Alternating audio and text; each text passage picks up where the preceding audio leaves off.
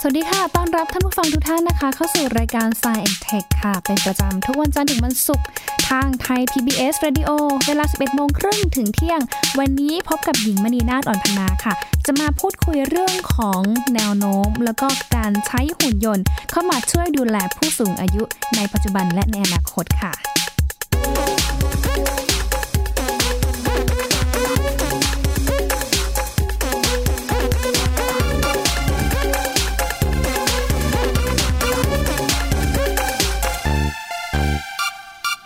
ถ้าพูดถึงเรื่องของการก้าวสู่สังคมผู้สูงอายุนะคะ เชื่อว่าหลายประเทศทั่วโลกค่ะกำลังที่จะเตรียมพร้อมที่จะเข้าสู่สังคมผู้สูงอายุ เพราะว่ามีการคาดการณ์นะคะว่า ในประมาณปี 2593 เนี่ยทุกทวีปของโลกค่ะ อาจจะมีผู้สูงอายุประมาณ 1 ใน4นะคะหรือว่ามากกว่าประชากรทั้งหมดนะคะ แต่ที่แน่ๆก็คือ ตอนนี้เองพบว่าในหลายประเทศนะคะ ก็เข้าสู่สังคมผู้สูงอายุอย่างสมบูรณ์แบบแล้ว อย่างเช่นที่ประเทศญี่ปุ่น ขณะเดียวกันเองเมืองไทยของเราค่ะเขาก็คาดการณ์นะคะว่าน่าจะประมาณ 3-4 ปีข้างหน้าเนี่ยสังคมผู้สูงอายุในบ้านเรานั้นก็จะมีความชัดเจนขึ้นจะเห็นตัวเลขที่ชัดเจนขึ้นนะคะเพราะว่าตอนนี้เองก็คาดการว่าผู้ที่มีอายุ 60 ปีขึ้นไปเนี่ยถ้าในปี 2564 ก็น่าจะมีสัดส่วนสูงถึง 20%ในสังคมไทยเราด้วยค่ะ แต่ว่าถ้าหากมองตัวเลขโดยรวมนะคะ ที่ทาง UN คาดการไว้ทั่วโลกเนี่ย ในปี 2643 นะคะ ก็น่าจะมีตัวเลขที่เพิ่มขึ้นแน่นอนนะคะ เพราะว่าอย่างที่รู้ๆกันอยู่นะคะว่าตอนนี้เองนะคะ 13%ของประชากรทั่วโลกเนี่ยก็คือ เป็นจำนวนของผู้สูงอายุที่มีมากกว่า 60ปีนั่นเองนะคะ เดี๋ยววันนี้ไปพูดคุยเพิ่มเติมค่ะ เพราะว่านอกจากเราจะเตรียมเข้าสู่สังคมผู้สูงอายุแล้ว แต่ว่าสิ่งหนึ่งเองที่หลาย ๆ ประเทศกำลังที่จะพัฒนาเทคโนโลยี ในการดูแลผู้สูงอายุ นั่นก็คือการนำหุ่นยนต์นะคะ ที่เป็น robot ที่เป็น AI เนี่ยเข้ามาเป็นอีกหนึ่งตัวช่วยรับเทรนด์ Aging Society หรือว่าสังคมผู้สูงอายุ พูดคุยเพิ่มเติมค่ะกับอาจารย์พงศกรสายเพชรค่ะ สวัสดีค่ะอาจารย์คะสวัสดีครับ ค่ะอาจารย์ ก็วันนี้ก็มาคุยกันเรื่องหุ่นยนต์กับผู้สูงอายุนะครับ ค่ะ ก็ทั้งทั้งโลกก็คือผู้สูงอายุมากขึ้นเรื่อยๆ เพราะว่าเด็กเกิดใหม่ก็ลดลงลดลงไปเรื่อยๆนะครับ ค่ะ แล้วก็ตอนนี้อย่างในประเทศญี่ปุ่นเองก็ถือว่าเป็นผู้นำที่ว่าจะพยายามแก้ปัญหาเหล่านี้ก็คือทำสิ่งต่างๆ เพื่อรองรับผู้สูงอายุ เพราะว่าในสังคมเขาผู้สูงอายุเริ่มเยอะแล้วนะครับ ค่ะ ก็เออก็เลยมีคุณก็เลยแบบมี สิ่งประดิษฐ์ต่างๆ เพื่อช่วยนะครับเดี๋ยววันนี้เราคุยกันพวกพวกหุ่นยนต์เนี่ยหุ่นยนต์ที่จะมาช่วยเนี่ย ก็ยังมีหลาย ๆ ประเภทด้วยกันนะครับซึ่งตอนนี้ยังไม่ออกมาใช้ได้จริงจังเท่าไหร่หรอก แต่ว่ามันก็อยู่ในช่วงที่กำลังวิจัยและพัฒนากันในในหลาย ๆ บริษัทในหลาย ๆ มหาวิทยาลัยทั่วโลกนะครับในประเทศไทยก็มีครับนะครับคุณที่คุณคุณคุณที่จะ เห็นได้ชัดแล้วก็เริ่มมีขายทั่วไปก็คือคุณช่วยงานบ้านนะครับ ช่วยทำงานบ้านแล้วก็หรือถ้าเกิดมองย้อนกลับไปสักเมื่อสิบกว่าปีที่แล้วเนี่ย ไอ้เครื่องหุ่นยนต์ที่มันช่วยกวาดบ้านถูบ้านเนี่ย มันจะเป็นเรื่องใหม่มากเลยใช่ไหมครับแต่เดี๋ยวนี้ก็แบบมีขายทั่วไปแล้ว อันนี้ อันนี้ก็ถือว่าเป็นหุ่นยนต์ประเภทที่แบบไม่ซับซ้อนได้นะครับ อันนี้รุ่นแรกๆนี่ก็เราเราสามารถซื้อได้ทั่วไปด้วยซ้ำแต่ว่า ถ้าจะให้มันทำงานงานบ้านมากกว่าที่จะมาดูดฝุ่นหรือว่าถูพื้นอย่างนี้เนี่ย มันยากขึ้นเยอะเลยครับ คือถ้าเกิดจะมาช่วยยกของถือของล้างจานอะไรต่างๆพวกนี้จะมันมันเป็นปัญหาซึ่งเป็นอยู่ในการวิจัยอยู่ซึ่งตอนนี้เนี่ยก็มีหลาย ๆ มหาวิทยาลัยมาหลาย ๆ บริษัท อันที่ผมว่าน่าสนใจมากเนี่ย มันมีตัวหนึ่งเขาเรียกว่าชื่อ Care-O-bot รุ่นที่สี่แล้ว Care-O-bot สี่ อันนี้เป็นเป็นงานวิจัยจากจากเยอรมันนะครับ มันเป็นหุ่นยนต์ที่วิ่งเดินไปตามพื้นราบแล้วก็มีแขน แล้วก็สามารถรู้ว่าคนอยู่ที่ไหนของอยู่ที่ไหน สามารถจะช่วยยกของถือของริมน้ำเอาของไปเก็บอะไรได้พอสมควร แต่ก็ยังสู้คนไม่ได้ครับตอนนี้นะครับแต่เขาก็มาทำหน้าที่แบบพื้นฐานช่วยเราเฉยๆใช่ไหมคะ แต่ว่าหน้าที่ที่ซับซ้อนอะไรก็ต้องพึ่งพาคนอยู่ใช่ค่ะ ใช่ครับใช่ตอนนี้ยังดังห่างไกลเหมือนกันนะครับ คือหน้าที่ซับซ้อนเช่น เอ่อจับเช็ดตัว ผู้ป่วยยกผู้ป่วยเนี่ยก็คนจะดีกว่าครับ เนาะรอรอให้หุ่นยนต์เขาเก่งก่อนแล้วกัน ตอนนี้เราก็อยากให้คนช่วยคือคือจริงๆในในยุคเราเนี่ยยุคยุคที่แบบว่าในสิบยี่สิบสามสิบปีต่อไปเนี่ยอืมคงยังไม่คงยังใช้คนดูแลคนผู้สูงอายุเป็นส่วนใหญ่นะครับค่ะแต่ว่าในยุคหลังจากนั้นต่อไปเนี่ย คือเนื่องจากคนจะน้อยลงไปเรื่อยๆเนี่ย มันก็คงจะต้องมี อุปกรณ์พวกขุนยนต์มาช่วยดูแลคน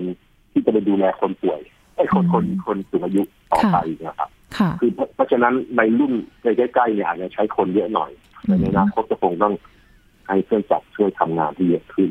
ค่ะอันนี้ก็คือพวกช่วยช่วยทำงานบ้านจะเป็นประมาณอย่างนี้เอ่อแต่ว่าก็ยังมี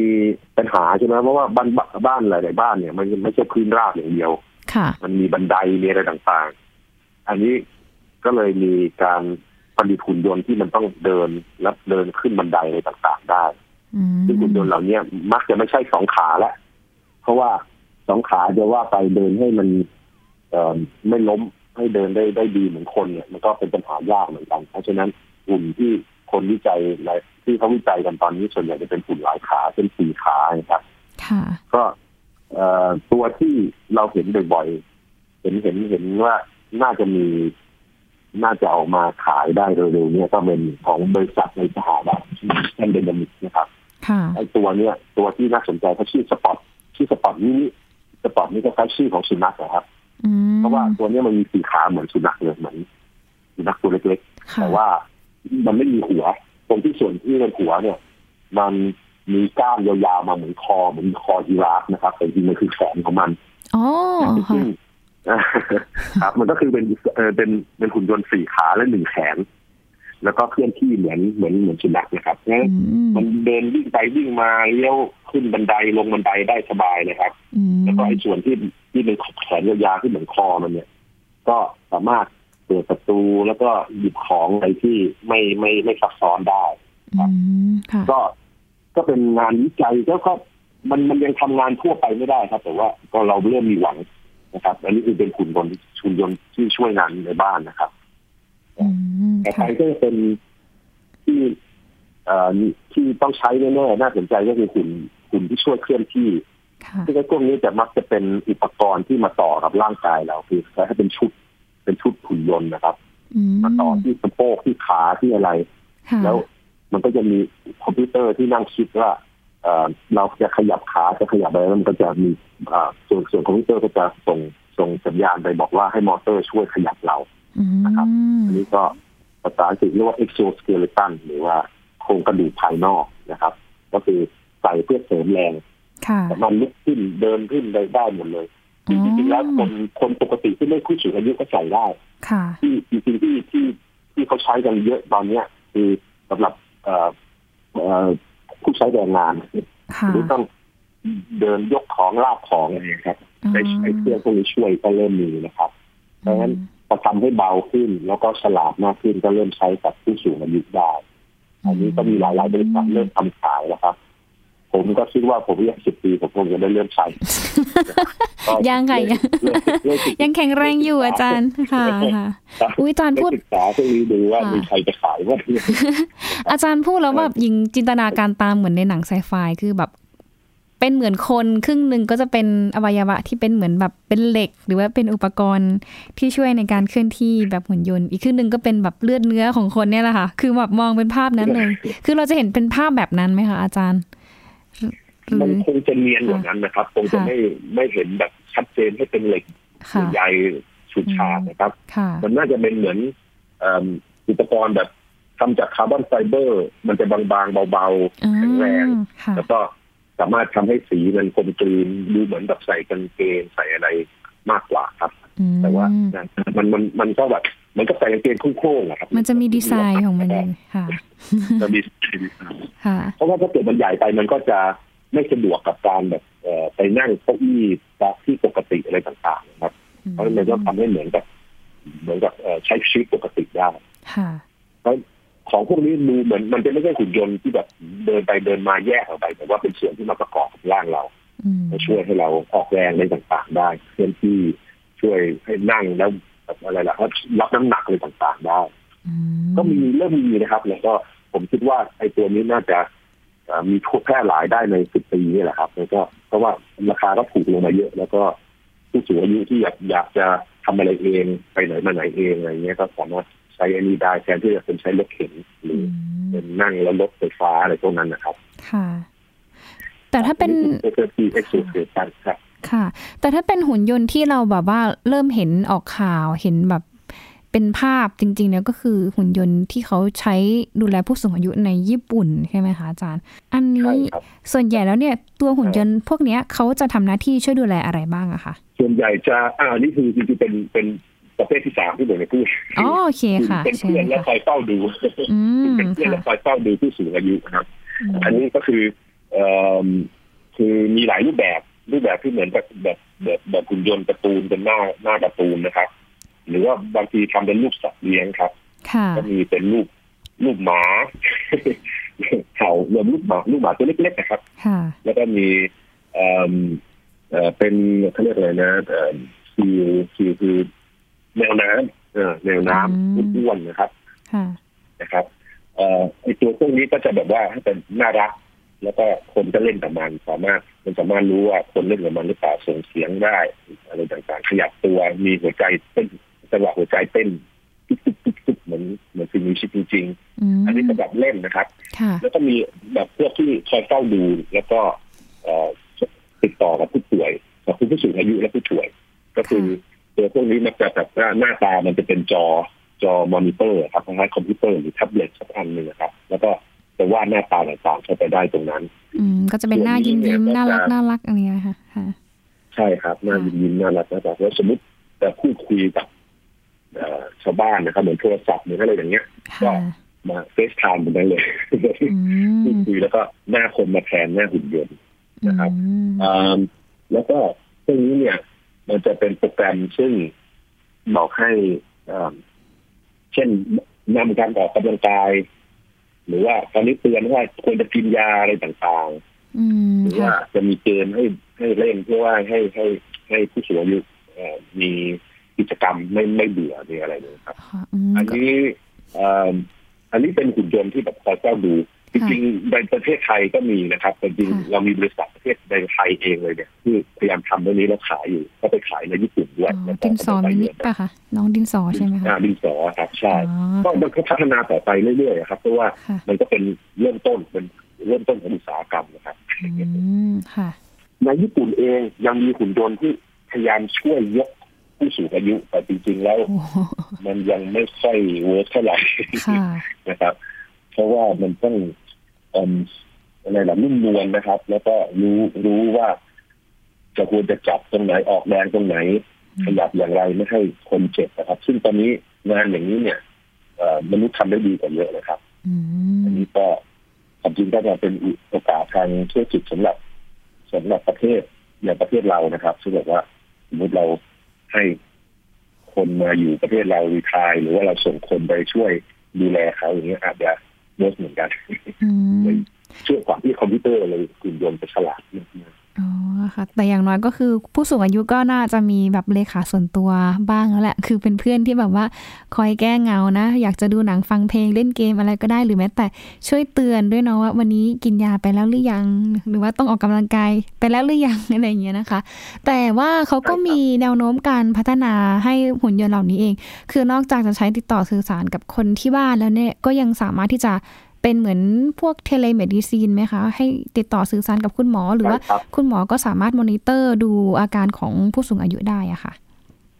ใช่ครับค่ะเอ่อเขาจะมีการเพิ่มเซนเซอร์ต่างๆเข้าไปในหุ่นพวกนี้เยอะขึ้นเรื่อยๆครับอืมก็แบบว่าเอ่ออาจจะพวกชีพจรชีพจรความดันเอ่อเดี๋ยวนี้สามารถมีกล้องที่ส่องในลูกตาแล้วก็ดูว่ามันมีอาการป่วยหลายๆแบบได้อย่างไรบ้างนะครับโอ้นี่ก็ เป็นการพัฒนากันในหลาย ๆ มหาวิทยาลัย ซึ่งอืมเอ่อดีครับคือมันจะลดความเสี่ยงต่างๆสำหรับผู้ป่วยจะได้เยอะเหมือนกันอืมค่ะ ที่ต่างประเทศเองอย่างญี่ปุ่น หรือว่าอย่างยุโรปอเมริกาเองเขามีความตื่นตัวเรื่องสังคมผู้สูงอายุกับการเอาหุ่นยนต์พวกโรบอทเนี่ยมาใช้เยอะไหมคะอาจารย์ ถ้าดูจากปริมาณเงินลงทุนที่ว่าเอ่อเข้าไปในอุตสาหกรรมเหล่านี้เนี่ยค่ะก็ จะพบว่าที่ผ่านมาสักสิบปีเนี่ยมันเพิ่มขึ้นเรื่อยๆนะครับ แล้วก็ปีสองปีหลังเนี่ยมันเพิ่มขึ้นเยอะค่ะก็คาดว่าคาดว่าเอ่อเป็นการตื่นตัวนะครับ เพราะว่าทุกคนก็เริ่มเห็นว่าเทรนด์มันจะเป็นยังไง แล้วก็เทคโนโลยีไปถึงระดับที่พอจะเริ่มทำงานได้แล้วเนี่ยนะมันต้องลงทุนเพิ่มแล้วก็ใช้เวลาในการวิจัยและพัฒนาเพิ่มอย่างไรเนี่ยก็เลยมีเงินและความสนใจแล้วก็ทีมลงทุนก็ทีมทีมวิจัยที่มาทำงานด้านนี้มากขึ้นอืม คาดว่ามันจะเพิ่มขึ้นเรื่อยๆนะครับ เพราะว่าค่ะเทรนด์มันเป็นอย่างนั้นเลยอืมครับ อาจารย์คะแล้วบ้านเราอะค่ะอาจารย์การตื่นตัวเรื่องของการใช้ประโยชน์จากหุ่นยนต์ที่เอามาช่วยดูแลทั้งผู้ป่วย แล้วก็ผู้สูงอายุตอนนี้คือ มีการใช้กันเยอะไปหรือยังคะยังครับยังประเทศเรายังอืมยังน้อยนะครับ เพราะว่าค่ะประเทศเรายังอยู่ในยุคที่เรายังอ่าใช้คนดูแลคนผู้สูงอายุ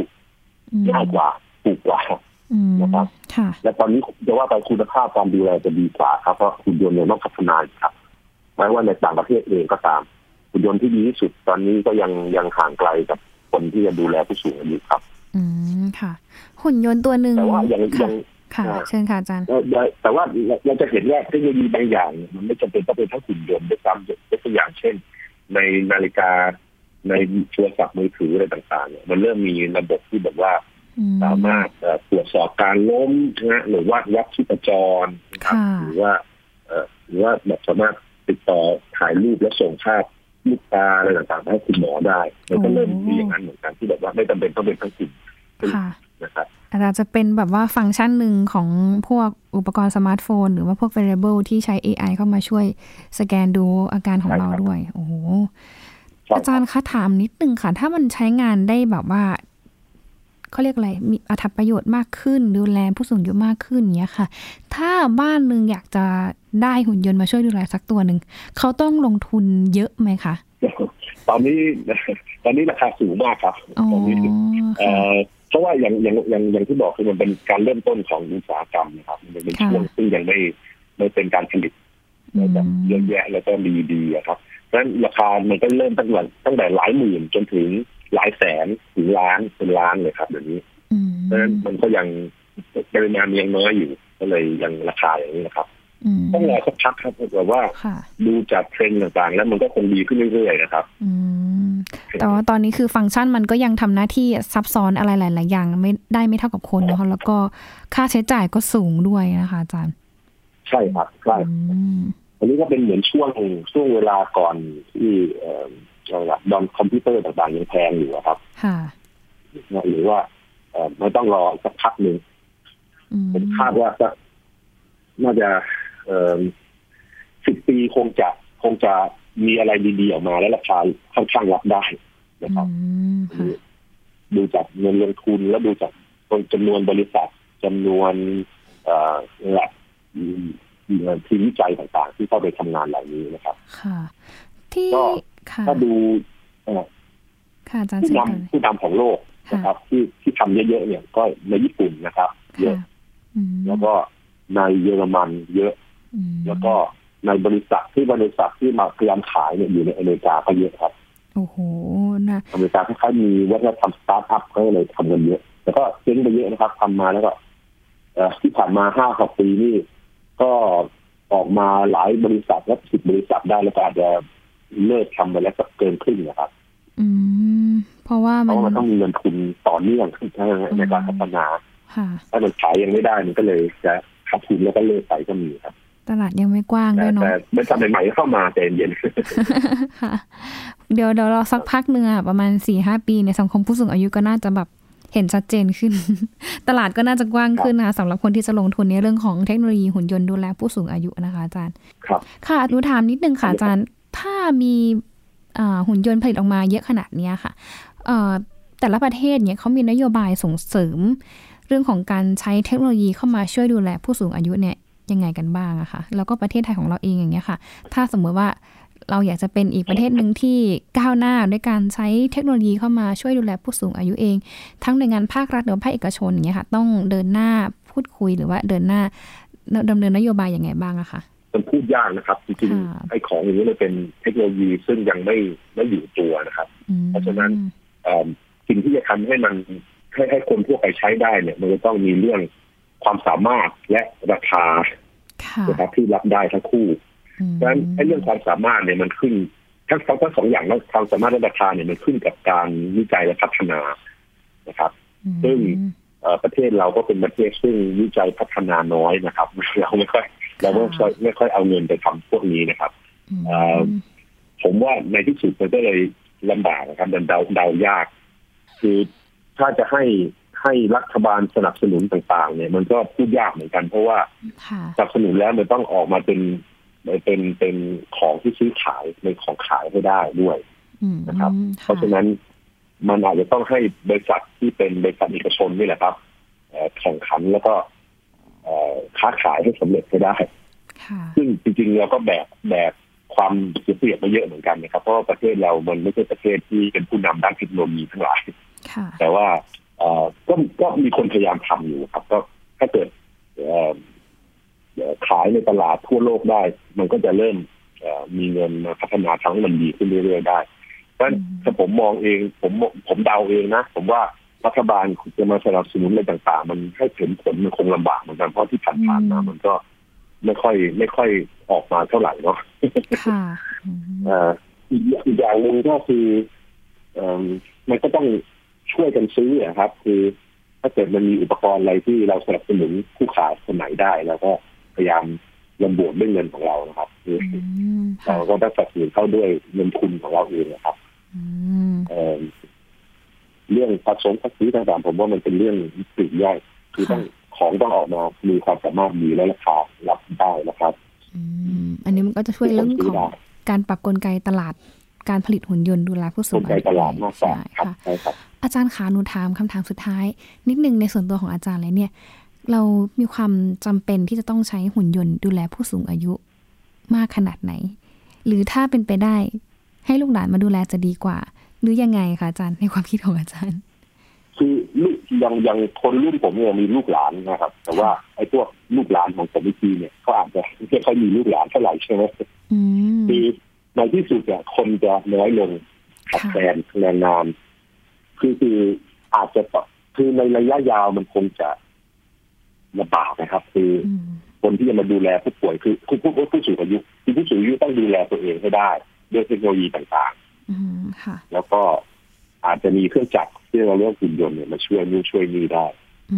อย่างอย่างผมเองนะผมผมแก่เนี่ยไอ้เทคโนโลยีที่เกี่ยวกับ exoskeleton ทั้งหลายช่วยเดินช่วยขยับมันน่าจะ work แล้วล่ะแล้วก็แทนที่จะใช้เลยนะเก็บเงินไว้เตรียมใช้ แต่ว่าไอ้เรื่องเป็น